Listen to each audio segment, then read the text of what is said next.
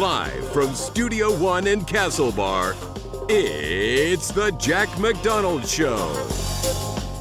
Yes, you're all very welcome back to the Jack McDonald Show here on CRC FM Thursday, the 17th of June. It's strange, time is flying by. Anyway, a lot to talk about in the papers, but firstly, if you'd like to contribute to the show, you can text 087 935 0043 or email studio at crcfm.ie. Now, a packed show for you this weekend, or this week rather. We've got Cathal, Cathal O'Boyle, of course, the resident film reviewer. I don't know if you could call him a film reviewer, but certainly a man with a opinions about films, and he will be joining us in just a, a, short few moments to talk about the film Boyhood. Of course, a more modern film, but still a classic, and we're going to see if he can desecrate. I love that film, so let's hope he doesn't do too much damage to it. And then a little later, we're going to be joined for the first time ever on this program and potentially the station for some live music. Uh, over the over the line, we will be joined by Jamie McIntyre. He's a guy from Galway, 19 years of age, and what a phenomenal talent he is. So that's all in store. But for now, a lot of stories in the paper. We didn't t- touch on some of them yesterday, which means we've got a build up.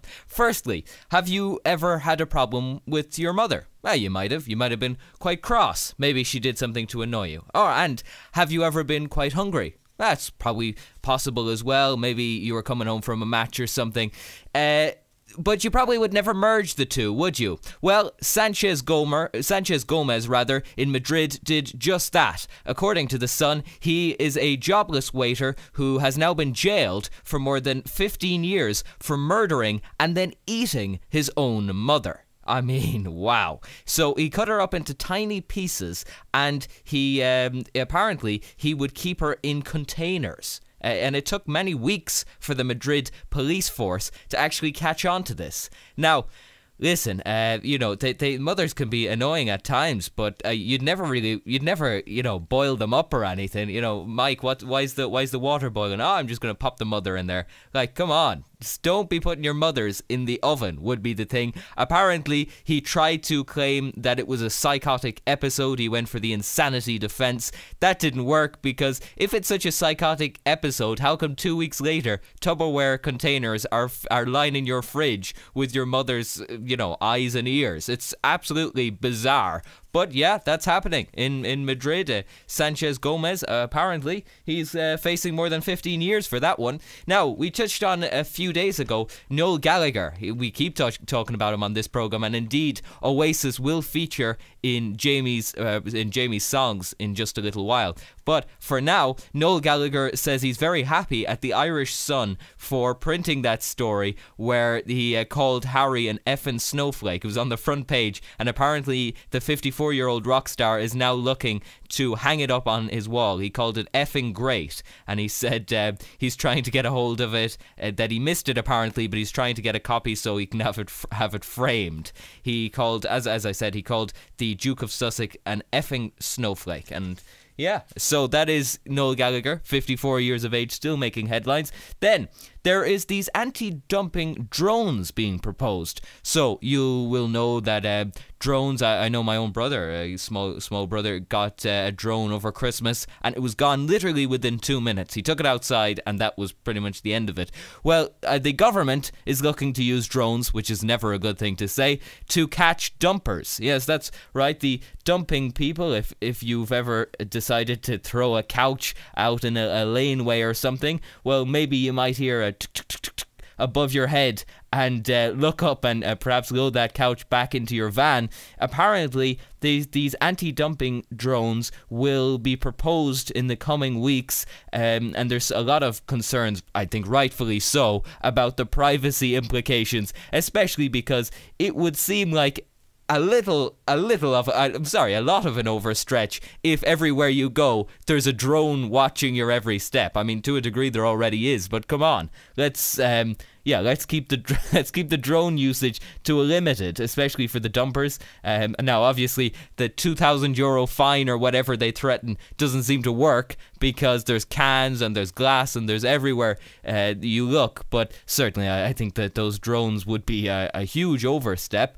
Now, in the U.S., things have got they've got very poor. You know, I think I'm not sure if I will uh, in later years move to the U.S., but certainly it's it doesn't look like a place you'd want to be right now. It, looks like there's very little places that are that uh, slice of heaven that uh, were once advertised. Even George Hook George Hook was talking about that of the uh, different places in uh, in uh, in America and how you know incredible they are. Well, it looks like over the last 15 months, as they've shut down their economy and perhaps you know uh, got a little bit more extreme both sides, that uh, things are not going well, especially just on the streets. Lots of shootings, lots of uh, robberies, lots of crimes. A bizarre example, kind of a, a shining example of this, what happened just a few days ago in San Francisco. So I've got a news clip loaded up, which is a rarity. But yes, this is ABC 7 News in San Francisco as they caught, uh, as they detailed quite a bizarre incident. Three people stopped to take cell phone video of a man filling a garbage bag with items in a San Francisco Walgreens. But that didn't discourage the theft. Nor did the security guards attempt at grabbing the bag. The man got away with everything on a Lyft bike. That's when he sort of like ran into me with his bicycle. ABC 7 News reporter Leanne Melendez took the cell phone video while she was shopping at the Hayes Valley Walgreens on her day off. She was not injured. It's hard for me as a journalist to say, I won't be involved. I can't get involved. I have to be sort of neutral. But this is also my city. I live in this city. And I see this constantly. In the past year and a half, Melendez says she has witnessed three of these out in the open shoplifting sprees at different Walgreens throughout San Francisco. Unable to justify profit crushing theft, stores are closing. 17 Walgreens over the last five years almost every Gap retail outlet is gone. Last month, San Francisco Supervisor Ahsha Safai held a hearing on organized retail theft and says the DA and police department need a much more coordinated response. It might even involve a more aggressive effort when it comes to surveillance cameras because you see the same individual hitting multiple locations. Um, then, then you can begin to have a, a deeper conversation about bringing multiple charges. Kate Larson, ABC 7 News.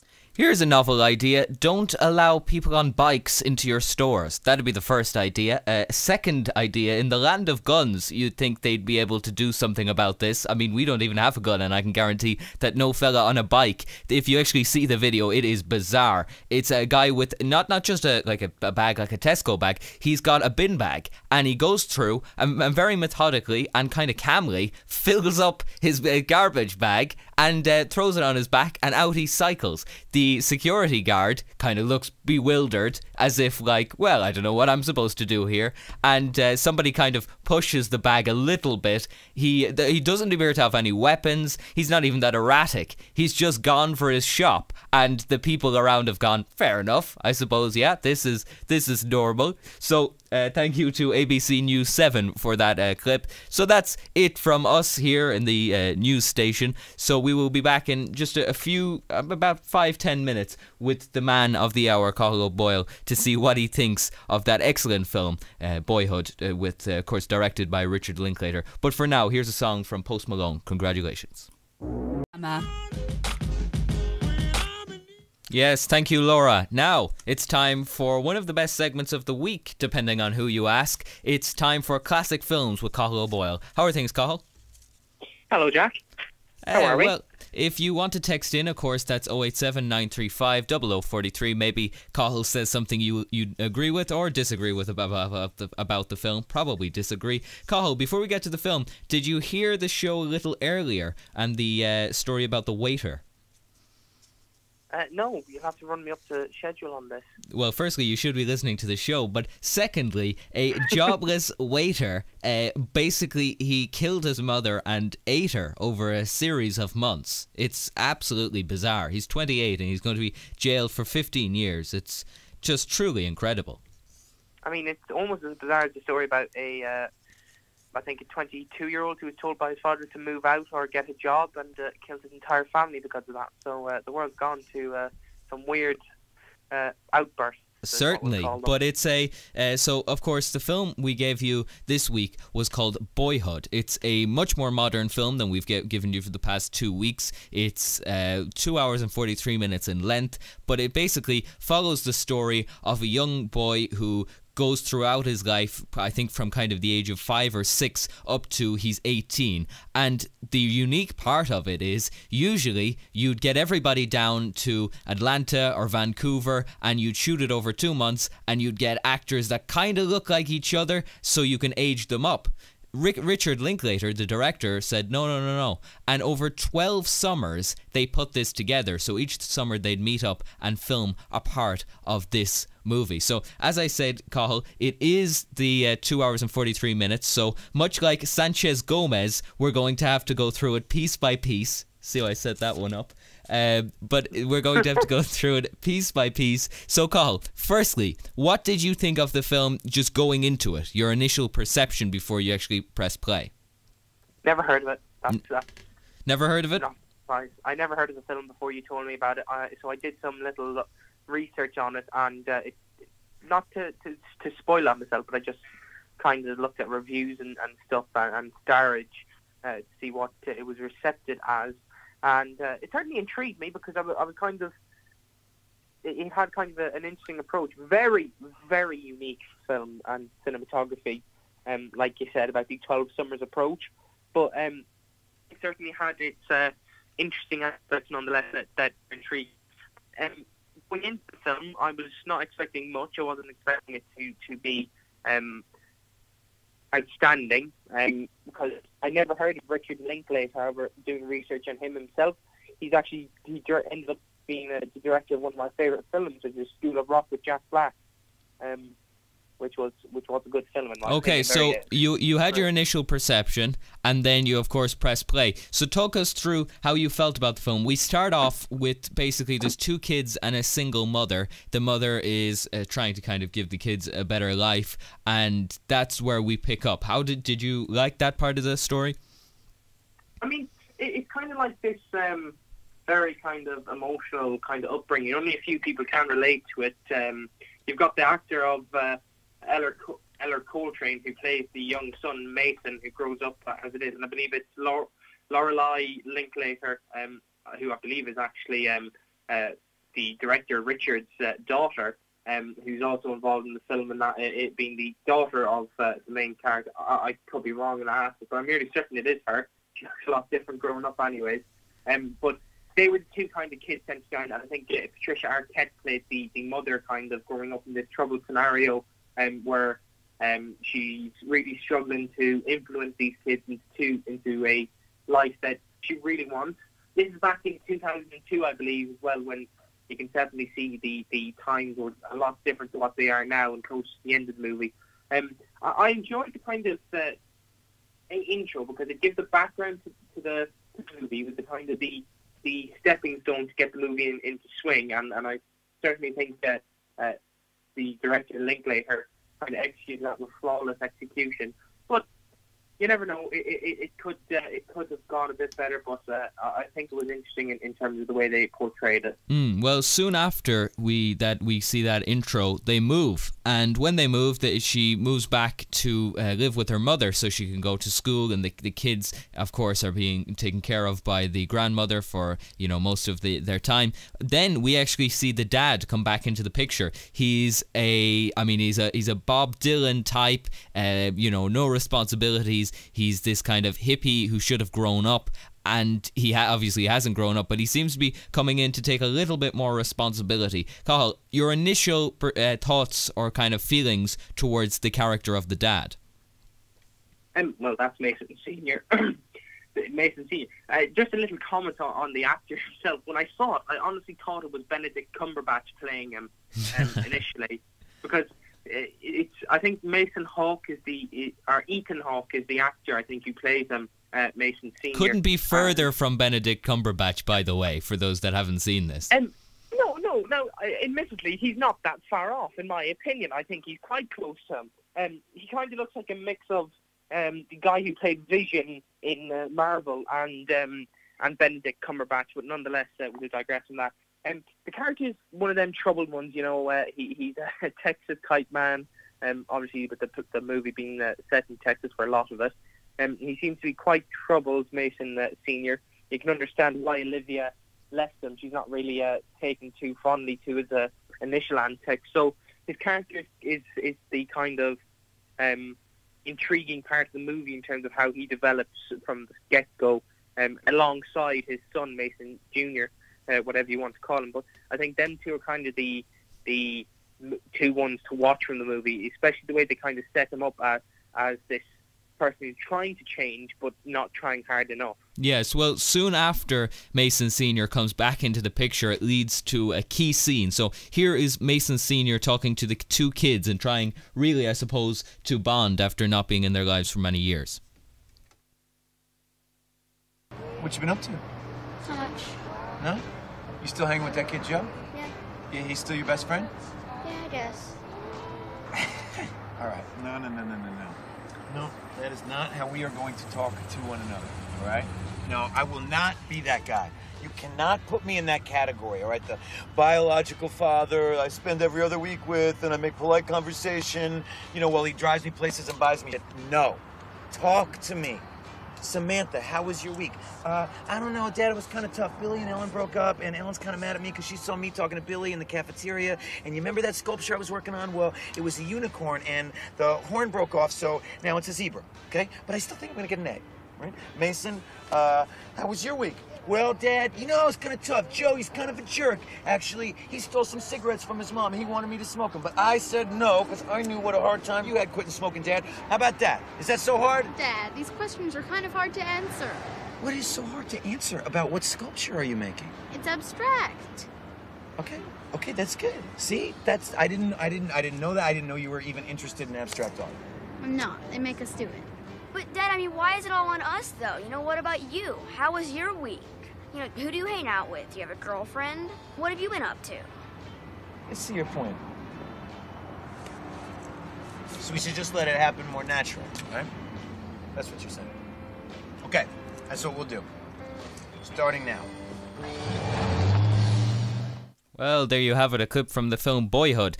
Cathal, your thoughts on that that scene, but more so uh, how the father does eventually, I suppose, become a little bit more responsible towards the kids. The father is actually based, uh, Mason Senior is based on Richard Linklater and Ethan Hawke's own fathers, according to the internet. It, it, it's funny because you, you see him really cut, uh, I, I suppose, cut the the, the the I can't think of the phrase for it, but he, he really shuts off any uh, hope for them uh, kind of shutting him out of his life. He's really direct there, which he dives right into the deep end, which is funny in my opinion, he's, going brash, like, don't make me this, don't make me this, please, please, I beg. And, and it's just kind of troublesome. However, it, it, it, it kind of works in his favour. It kind of leads to uh, his daughter asking him, obviously, does he have a girlfriend? Something that I find very weird as a, a very young uh, my very young daughter asked me that if I was estranged from my wife. But either way, we digress. Um, we, yeah, uh, we definitely do digress. Cathal, uh, rather than the social commentary, he is obviously a person who is trying to take a little bit more responsibility. There's a great scene, of course, when he has the kids for the weekend. So he obviously he brings them back to his house, come apartment with this other Rastafarian, and it's all kind of a, a little bit bizarre. But ultimately, it shows through a lot of heart and it kind of uh, it, it certainly juxtaposes the you know this kind of uh, Mason Senior when we see the new partner that the mother chooses. So the mother chooses what seems like a good guy, college professor, but he turns out to be not so good. Certainly, um. Hello.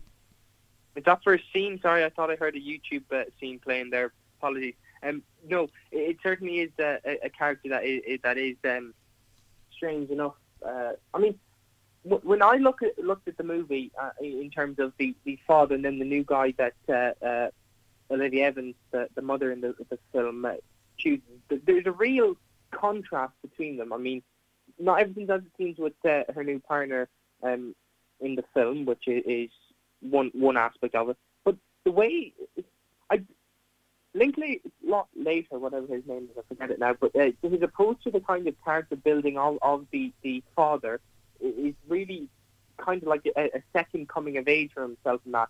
And it, it's the typical like rivalry they now have. It's like, oh, your stepfather gave you this, blah, blah, blah. The rivalry between them is kind of overtaken and, and they kind of yeah that's a that's a good point because initially as i you know i alluded to the the uh, the, the uh, new uh, partner come husband eventually turns out to be a, a, right fella. But at the start it really is just you know who, whose car is bigger who you know who has the bigger muscles. It's this kind of um, you know it's, it's a competition between the two and neither of them are you know both have their pluses and minuses. I think however the main minus that the new husband uh, comes to have is that he is horribly abusive. Uh, so I would definitely put that down in the minus box. Here is uh, quite a difficult scene to listen to.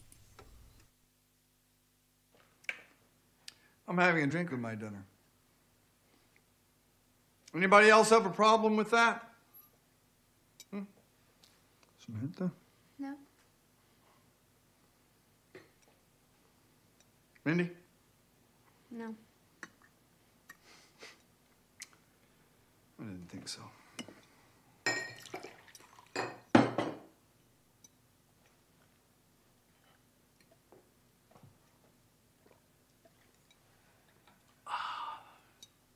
You don't like me much, do you, Mason?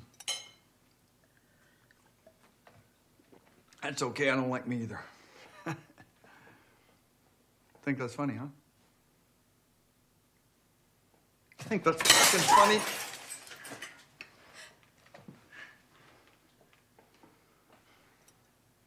What's the matter? You feeling left out? Clean it up. Clean it up. Clean it up, I hate squash! Uh, yeah, horrific scene, but it kind of is comedically undertoned there with "I hate squash." Cathal, did you see that storyline coming? I can tell you, I certainly didn't see that. No, um, it, it's this spiral downwards that Bill, the, the new husband of Olivia, kind of thing. Um, she was initially supportive of it, which kind of, I guess, egged on this this spiral downward and chores with the children kind of overwhelming them. I think as well, uh, Mason was forced to get his hair cut because of how long he was having it in the film, uh, and Bill wasn't very uh, pleased with that.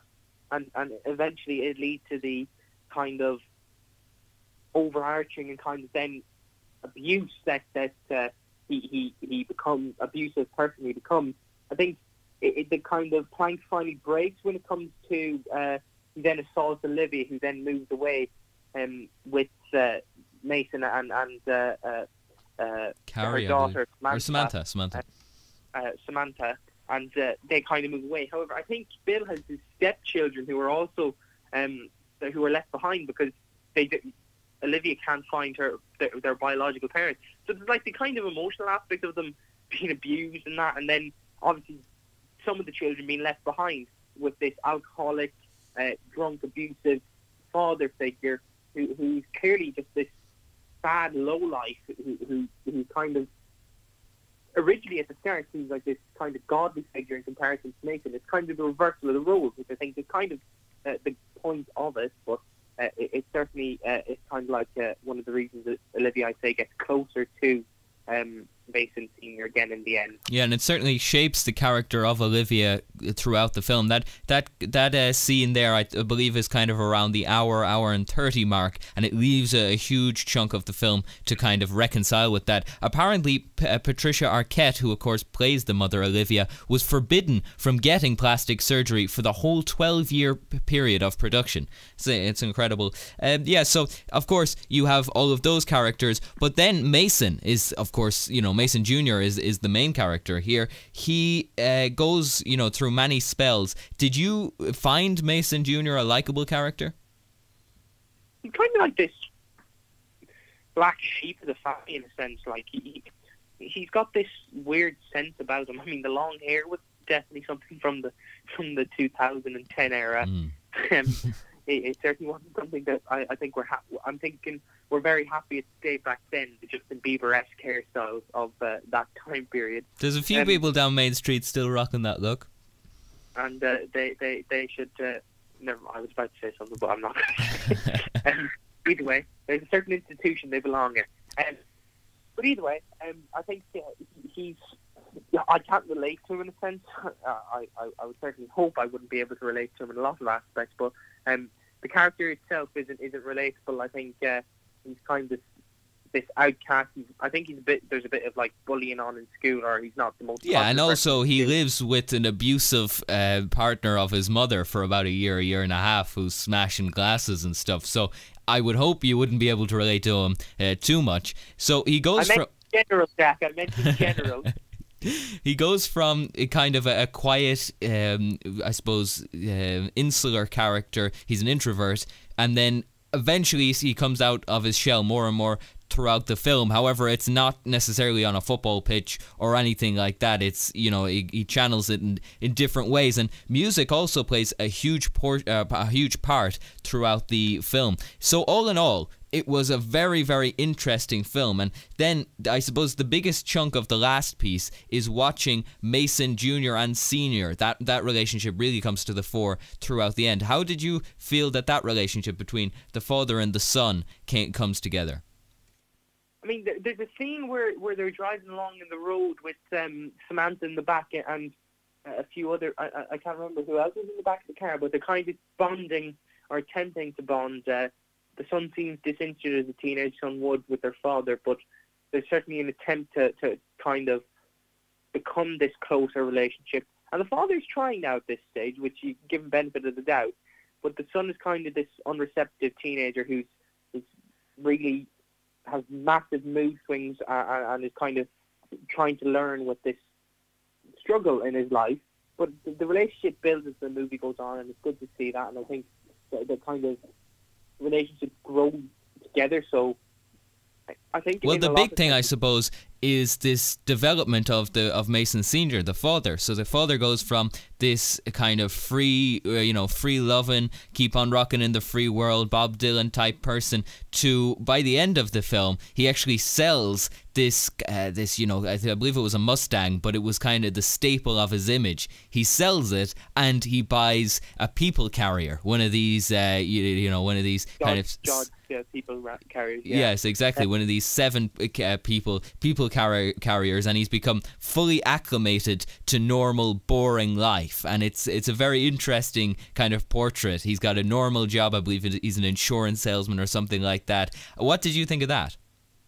I mean, yeah, that's that's what I was saying as well. That that there was a scene as well where they go and bond, uh, they go camping and connect through the music film, and and like they're, they're ironically they're blossoming in the son's blossoming interest in girls, and um, as well as that, it's not just the father and the son who've grown, uh, the daughter as well.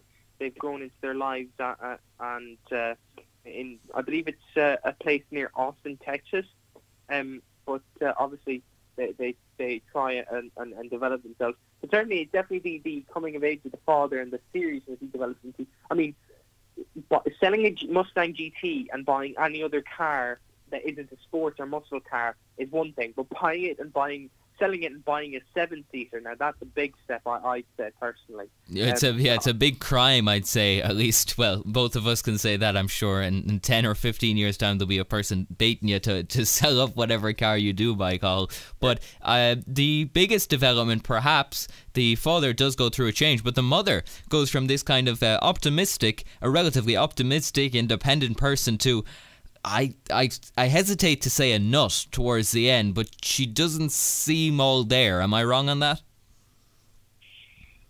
I mean, there is this kind of spiral. Like she she breaks down at some one stage, I think, because she's she's completely like disconnected with with with her her progression in in, in terms of life.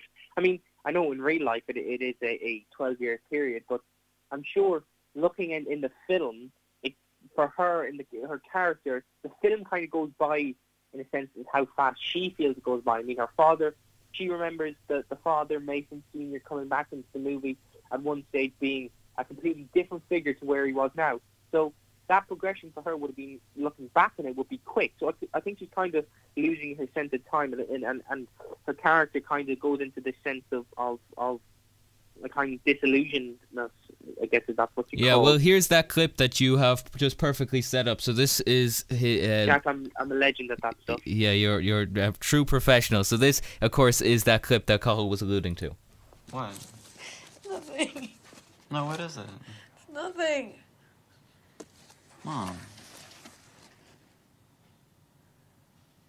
This is the worst day of my life. What are you talking about?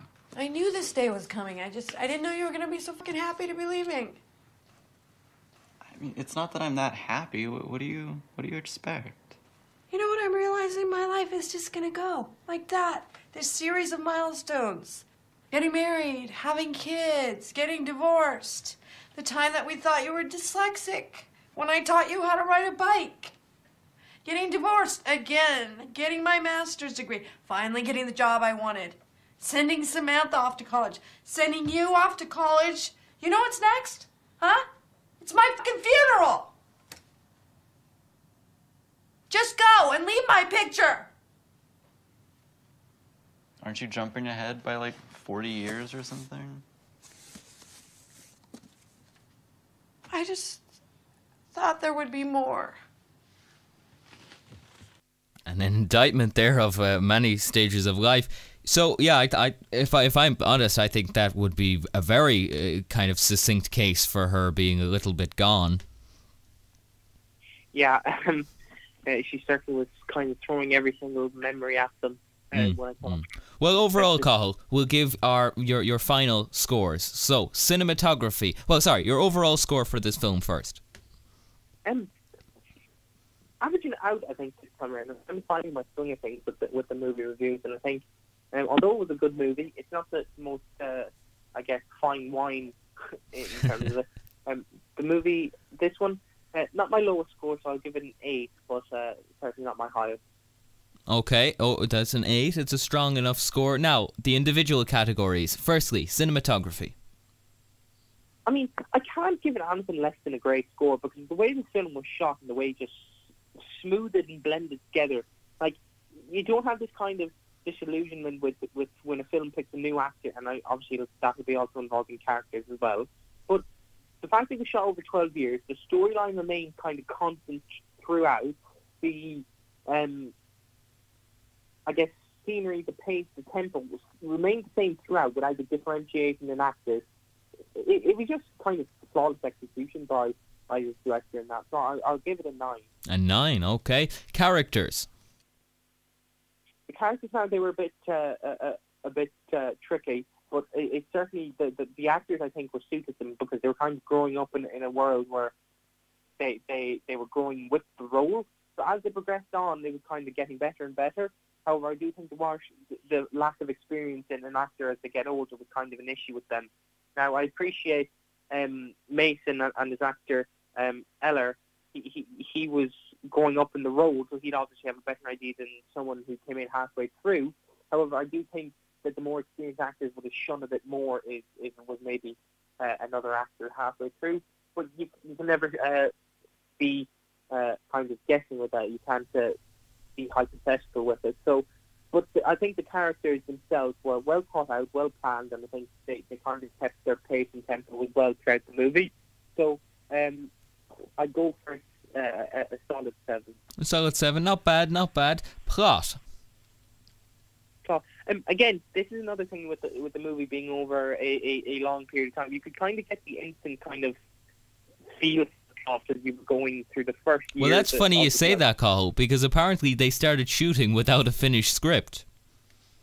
I mean, I, I wasn't aware of that, but I mean, I, I was surprised about the fact that it kind of was consistent. You could predict it at the start, kind of these one of these typical movies in a sense where there's a, a, a child who's kind of troubled at the moment with a divorced mother and, uh, and a sister who's older, and then kind of progressing to a stage where something is going to happen. There's going to be a figure in their life that their mother was uh, related to or had a, uh, intimacy with before that'll come back, and obviously it's their step, their, or sorry, their father. And there's going to be trouble throughout it. I couldn't predict what, but I think the kind of stereotypical kind of approach the movie had was was definitely one to kind of uh, experiment. And I guess I don't think you could call that. That's a bit crazy. I don't think you could call this movie stereotypical.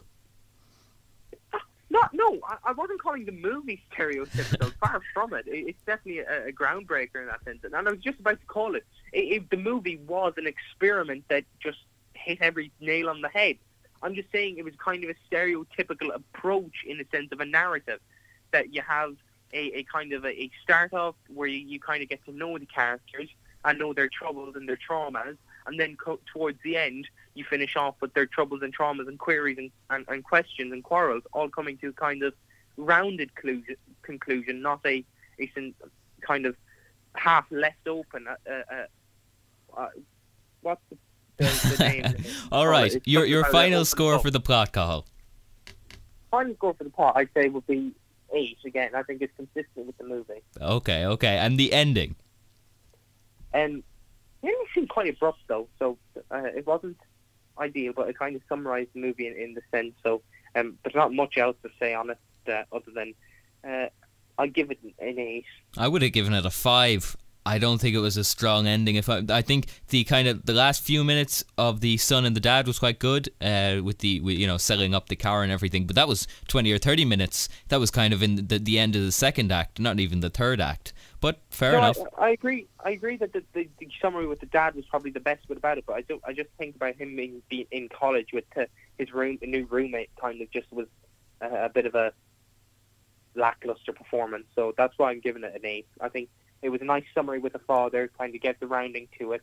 But the I just don't think the the him being in college with his new roommates give any emphasis or, or priority or emphasis on the on the on the movie. Yes, it would. It, the the last scene was the equivalent of kind of zooming in on a bus errand bus as you go up to Galway to go off to GMIT. It was like you know, it was very poor. Anyway, Carl, thanks again for your uh, film review. If there's anybody out there would, that would like Cathal, as always, to disseminate their great film or destroy it, it's 087 935 0043. If you want to text in a suggestion or a comment, that's that. Now on the other line, we have the one and only Jamie McIntyre here's here for about 20 30 minutes to bring us some incredible tunes and you know some of his own tunes, some of other people's tunes. It's just excellent. So here, as I say, is Jamie McIntyre, very very talented. The Jack McDonald Show. Well, you are very Monday welcome back to the Jack McDonald Show. all Tonight, uh, we are trying out a new segment. I'm joined by potentially the lab rat, all the way from Galway, a very talented musician. Jamie, how are things? How are things, Jack? How are you? Thanks for having me on. I'm good. Well, thanks for coming on. So, Jamie, you are a very talented singer songwriter. You're a white guy with a guitar, which is actually it's a little bit of a dime a dozen now, to be fair. But we're gonna bring you we're gonna bring you uh, kind of your life story and some music along with it. Over the last while, I, I've seen you shot to a lot of prominence. Tell me, how have the last 15 months been for a singer songwriter? It's been strange now. I, I'm not going to be lying if I said it wasn't, but for me personally, it's actually been probably the the best 15 months that could have happened music wise because I've really kind of focused and said, you know what, I need to write more songs. I need to create more songs for different genre or not genres, but different areas of my songwriting. So it's kind of been a very long 15 months of songwriting for me because obviously there's been no gigs, there's been no live events or anything like that. Um, apart from obviously live on social media and stuff, but it's not Mm. the same thing really Mm. uh, as playing to live. Would you have been But, playing um, gigs before this? Yeah, I was playing gigs before. Yeah, kind of just in pubs and stuff like that. I done my own kind of Jamie McIntyre show, if if you want to call it that, in like um in like a place called the Mall Theatre where I'm from. But apart from that, really, I was kind of only starting to get into the gigging scene, Mm. and then COVID kind of struck, so it kind of. Well, you've penned a lot of original the last few songs while while COVID has struck. I'm Yeah, sure. yeah. And if we can hear to, to to start us off, we can hear one of those brilliant original songs. This is Jamie McIntyre. Um, this is a song called. What is this song called? um, what you mean to me? That's what it's called.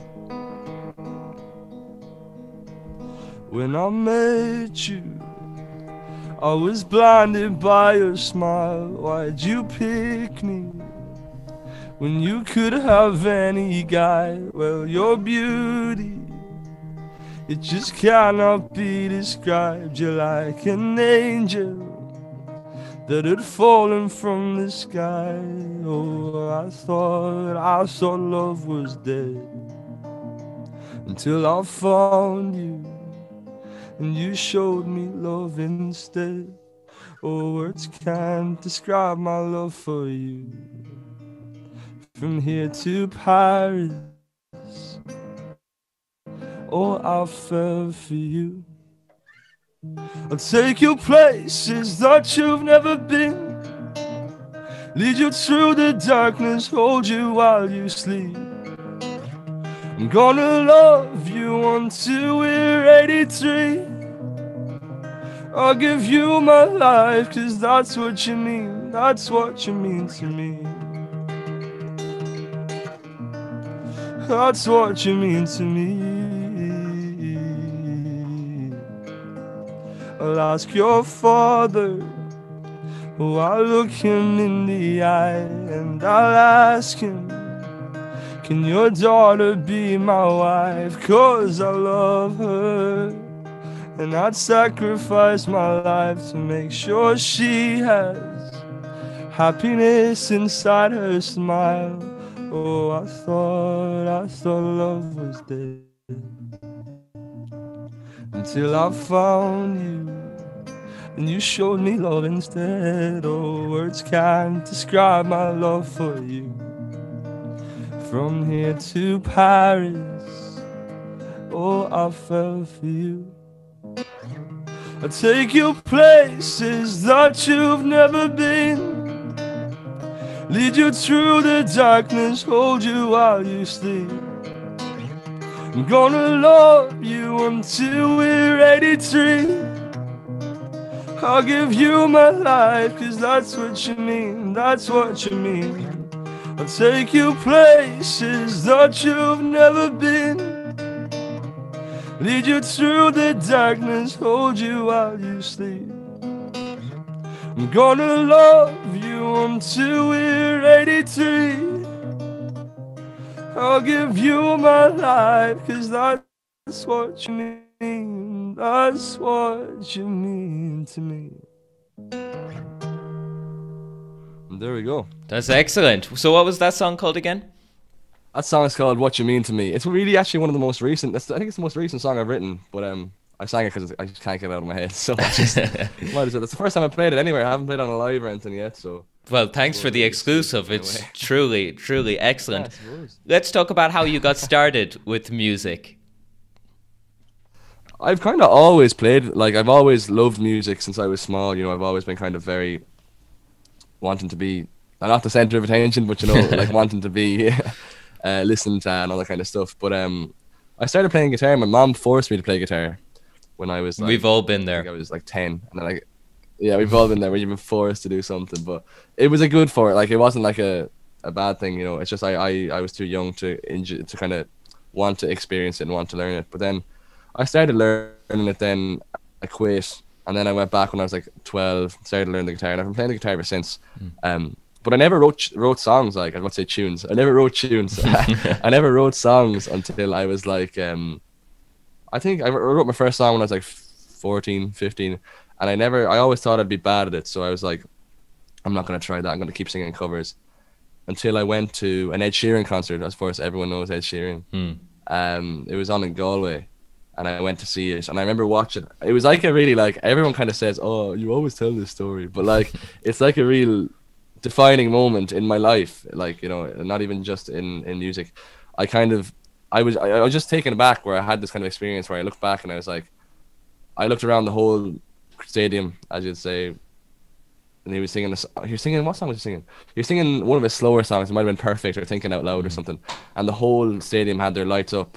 and just and I was just like, wow, like he that one man on the stage can do that. Can like bless everyone with his music, you know. Mm. And I was like, all right, I have to start writing songs. I have to start writing songs. I have to be like Ed Sheeran.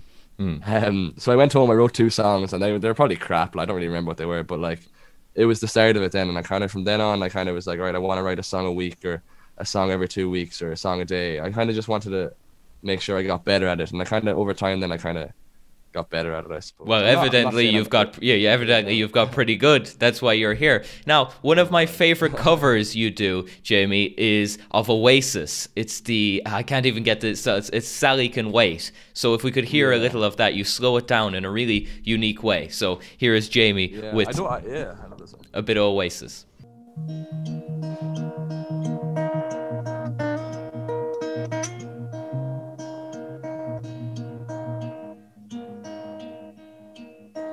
Slip inside the eye of your mind. Don't you know you might find a better place to play.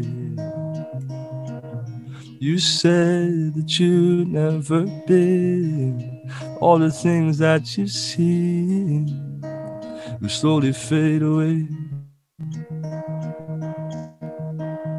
So we'll start a revolution from our bed. You said the brains I had went to my head. Step outside, summertime's the bloom. Stand up beside the fireplace, take that look from off your face.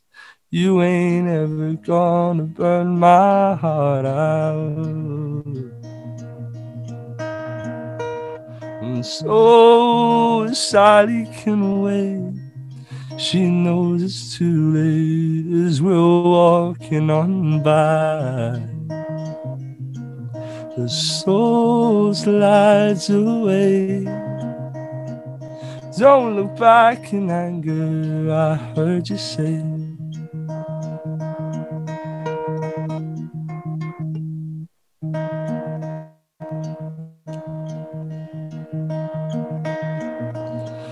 So Sally can wait. She knows it's too late as we're walking on by. The soul slides away. But don't look back in anger. Don't look back in anger.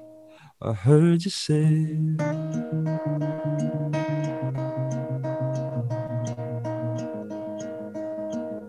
Don't look back in anger. I heard you say. Phenomenal, Jamie, there with Don't Look Back in Anger. Excellent, excellent tune. So, Jamie, let's talk about your musical influences. Obviously, Ed Sheeran is one of the reasons why you're yeah, here today, but let's br- bring us a whole swath of them.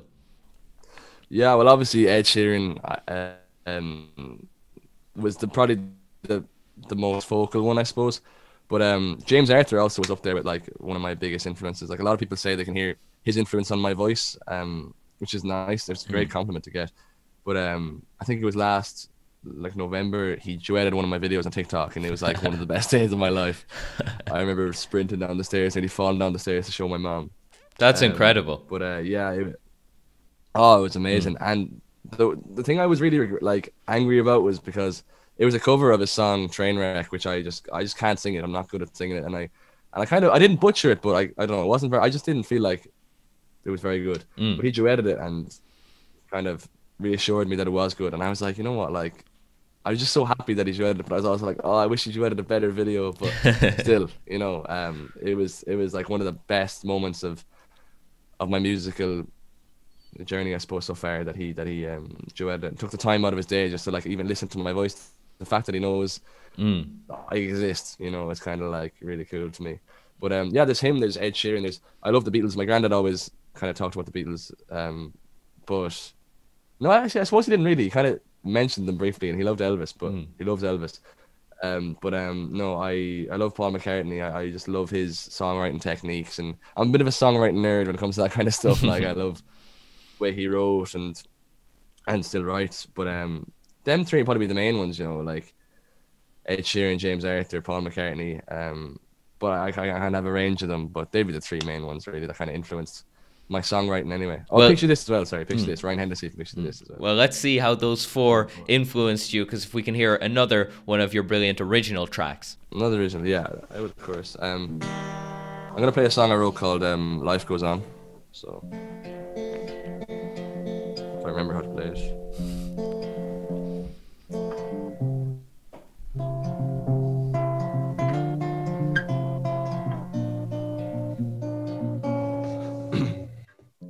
Maybe I'm better off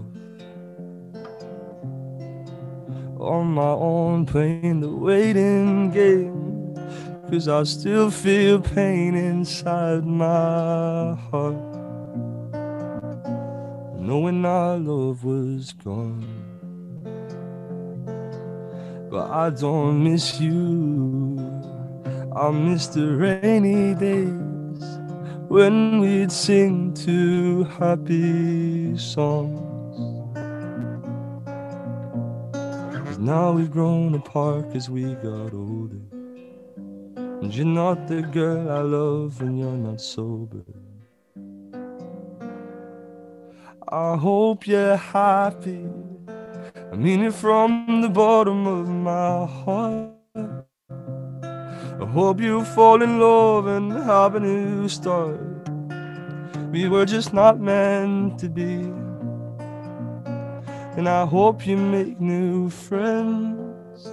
We were too young to love until the end. And maybe that's fine, but if I meet you down the line, don't be afraid to say hi. I'll always be there. I'll always be there for you. But not for now. So I gotta move on too. I hope you get your dream job. Cause I know how much you want it. Don't let anybody say that you're worse than yesterday, cause you're not. Now we've grown apart cause we got older. And you're not the girl I love when you're not sober. I hope you're happy. I mean it from the bottom of my heart. I hope you fall in love and have a new start. We were just not meant to be. And I hope you make new friends. We were too young to love until the end. Um, maybe that's fine, but if I meet you down the line, don't be afraid to say hi. I'll always be there. Oh, I hope you're happy. I mean it from the bottom of my heart. I hope you fall in love and have a new start. We were just not meant to be. And I hope you make new friends. We were too young to love until the end. Um, maybe that's fine, but if I meet you down the line, don't be afraid to say hi. I'll always be there. I'll always be there for you. But not for now. Cause I gotta move on too. I wish you well. But I've gotta move on too. Phenomenal stuff. Once once again, that's Jamie McIntyre. What was that song called? Uh, Life Goes On, that song was called, yeah. Life One of my goes on. I've ever written, really. It's it's Yeah. truly excellent, and you could hear a lot of emotion there. Uh, when did you write that one? Yeah, so so- I wrote that uh, probably in June last year. So what about this time last year, really? Yeah. Mm, mm, ph- phenomenal was- It song. might have been earlier, May. It was. It was around the first lockdown, I. Ish, yeah, around then. Well, let's talk about the process of writing. It's always something that's asked of singer songwriters, and it's a question I will pose again to you. How do you go about formulating your songs? Um, I suppose yeah. Every, every well, I've been asked this a lot of times, but like it's I like I like answering these kind of questions though. At least it's not something boring. It's something I enjoy. But um, no, like you know, it's it's different for every single like person who likes to call themselves a songwriter or who writes songs. Um, for me personally, I can't really like.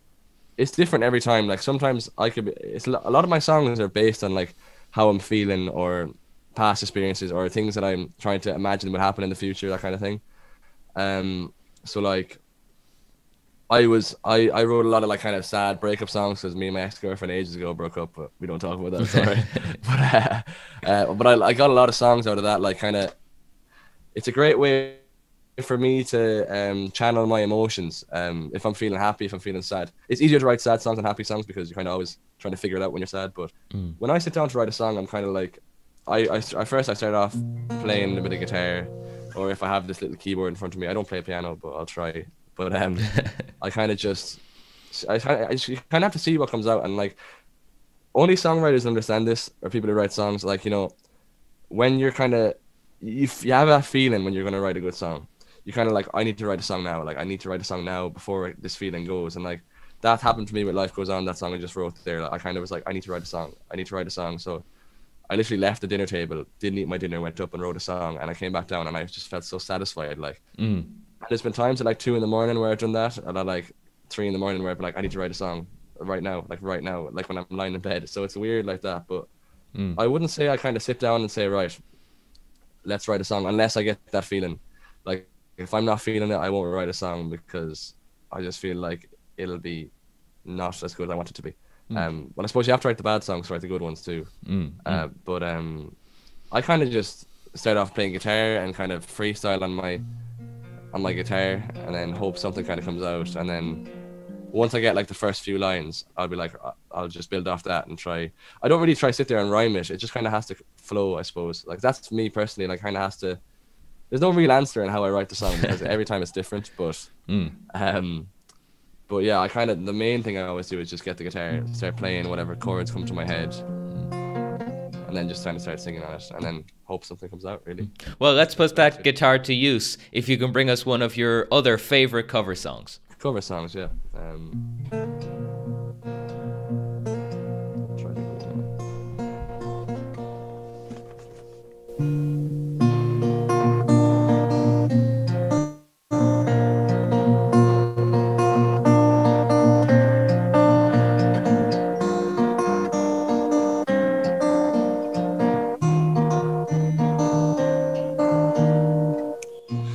Don't you call him baby. We're not talking lately. Don't you call him what you used to call me. I, I confess, I could tell that you were at your best. Selfish, so I'm hating it. I noticed that there's a piece of you in how I dress. Hell, da, da, da, da, forgot the words. Don't you call him baby? We're not talking lately. Don't you call him what you used to call me. I, I just miss, I just miss your accent and your friends. Did you know I still talk to them? Does he take you walking around his parents' gallery? Don't you call him baby? We're not talking lately. Don't you call him what you used to call me?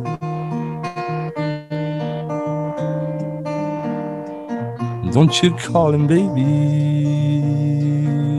We're not talking lately. Oh, don't you call him what you used to call me?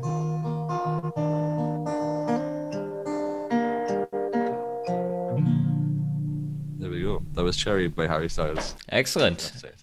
yeah, excellent. Talk to me about your family. What do they think? Of course, you uh, staggered down the stairs with a, a video of yourself and James Arthur a few months ago, but I'm sure it was a long road to get to that point. How, what do they think of your musical talent? Yeah, my mom, my family are very supportive. Like you know, they always have been. They're very supportive of me, my brother, and my sister, no matter what we do. Um, but um, they did play. Like my mom, especially, would play. Played a massive part. Like she would always try to put me into like drama schools and like as much singing things like they could when I was younger. Um, but uh, yeah, like every time I, I write a song, nearly I go down, and I show my mom or I show my granddad or my dad or anyone in my family really. Maybe not so much my brother or sister because they're kind of younger than me, but they Mm. wouldn't really like Even the love songs. They even the the love songs that are kind of raw song- and very personal. Um, yeah, I do like, like obviously it's so hard to even well not so hard to share it with people, but like okay, well, my my mom would know exactly what every song is about because I'm very Mm. close to my mom and I tell her most stuff to go on in my life. So in my life, so like if I came down and played her a song, she could tell me who it's about like before I even finished the Mm. song. So um, it's kind of that like I I don't really feel like I need to hide that raw emotion from my mother, especially because you know she she understands me the most. I think so. Mm. Like I kind of don't feel too scared playing her them kind of songs, but yeah, my whole family are, are always very, very supportive of me and always trying to help me in, in, in any way they can, you know. So Mm, it's good. Well, we've drained a lot of the bank, but I'm curious. Do you have another original that you're able to play for us? Yeah, I can play my. I have a single coming out on on Sunday. On, I didn't want to. Yeah, yeah, I didn't want to take too much of it, but if you can give us at least maybe a tinge of it. Yeah, I can play a bit of it. Um, uh, so it's actually going to be released on piano. Um, so that's the main instrument in the in the recorded version. But I can try play some here. Um,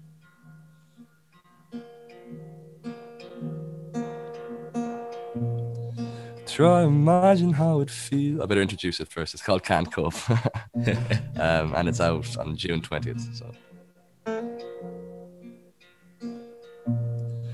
Try imagine how it feels when that emptiness it comes to get you, swallowed whole just like a meal. How am I supposed to try and forget you? Do you even want to start again? Do you even really know? It's alright if you want to just be friends. It means I just have to let go. Never thought as strangers when we met that we'd find love and we'd grow. Felt so hard and now my heart's breaking. I just want you to come home. Did you ever really love me? Cause I know if you did, I would see your name on my phone, asking how things are going. Cause you know I'm alone, you know I'm alone. Did you ever really want me? Now I know all you did was play with my heart when you're bored. You don't know I can't cope, I know I can't cope. I can't fight this pain anymore. Oh, I can't fight this pain anymore.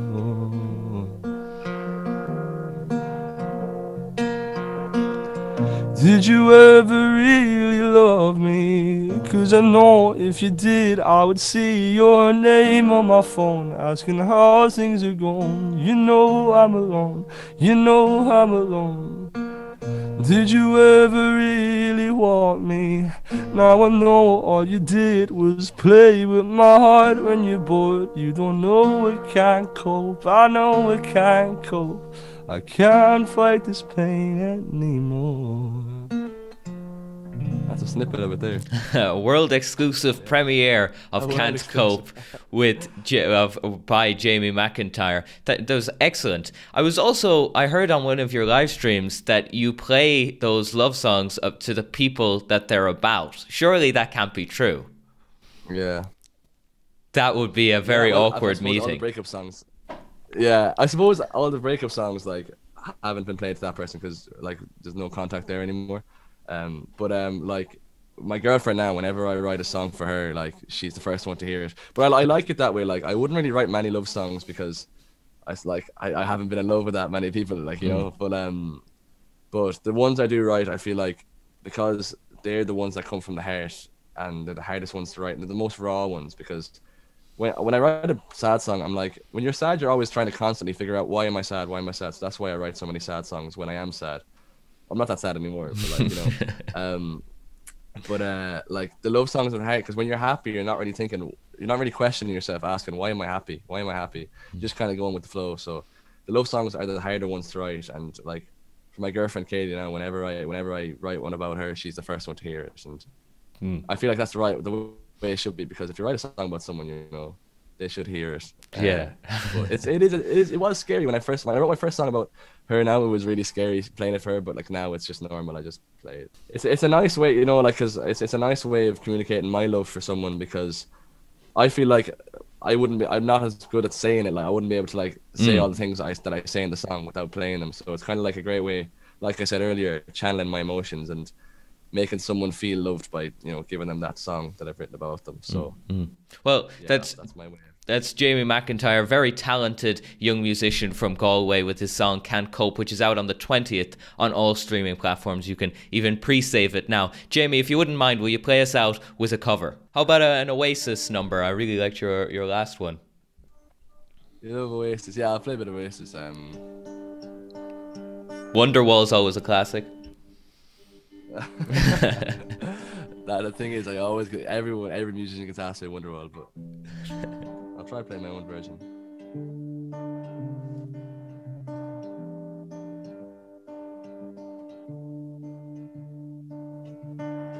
Today is gonna be the day that we're gonna throw it back to you. By now, I should have somehow realized what you gotta do. I don't believe that anybody feels the way I do about you now. Backbeat, the word is on the street that the fire in your heart is out. I'm sure you heard it all before, but you never really had it now. I don't believe that anybody feels the way I do about you now. And all the roads you had to walk are winding, and all the lights that lead us there are blinding. There are many things that I would like to say to you, but I don't know how. I said maybe you're gonna be the one that saves me. But after all, you're my wonderwall. I said maybe you're gonna be the one that saves me. You're gonna be the one that saves me. But after all, you're my wonder. wonderwall. Yes, that was a, a truly fascinating show from Cathal's uh, often colourful and as always colour- colourful movie reviews to the wonderful Jamie with just an incredible performance. As as said before, he's got that new single coming out, uh, I believe midnight the twentieth. So if you are up that late on Saturday night, or maybe you wake up Sunday, check out Jamie McIntyre on on every platform. That's it from us here in studio, not only for today but for the week. Have a great weekend. We will be wishing you a, a nice, happy International Sushi Day, which is tomorrow. Uh, about all that there is on. To, oh, it's tomorrow is also International Panic Day, so you can j- enjoy that. So that's it from us here in studio. To play us out, we've got a little man known as John Lennon. Here is Jealous Guy by John Lennon.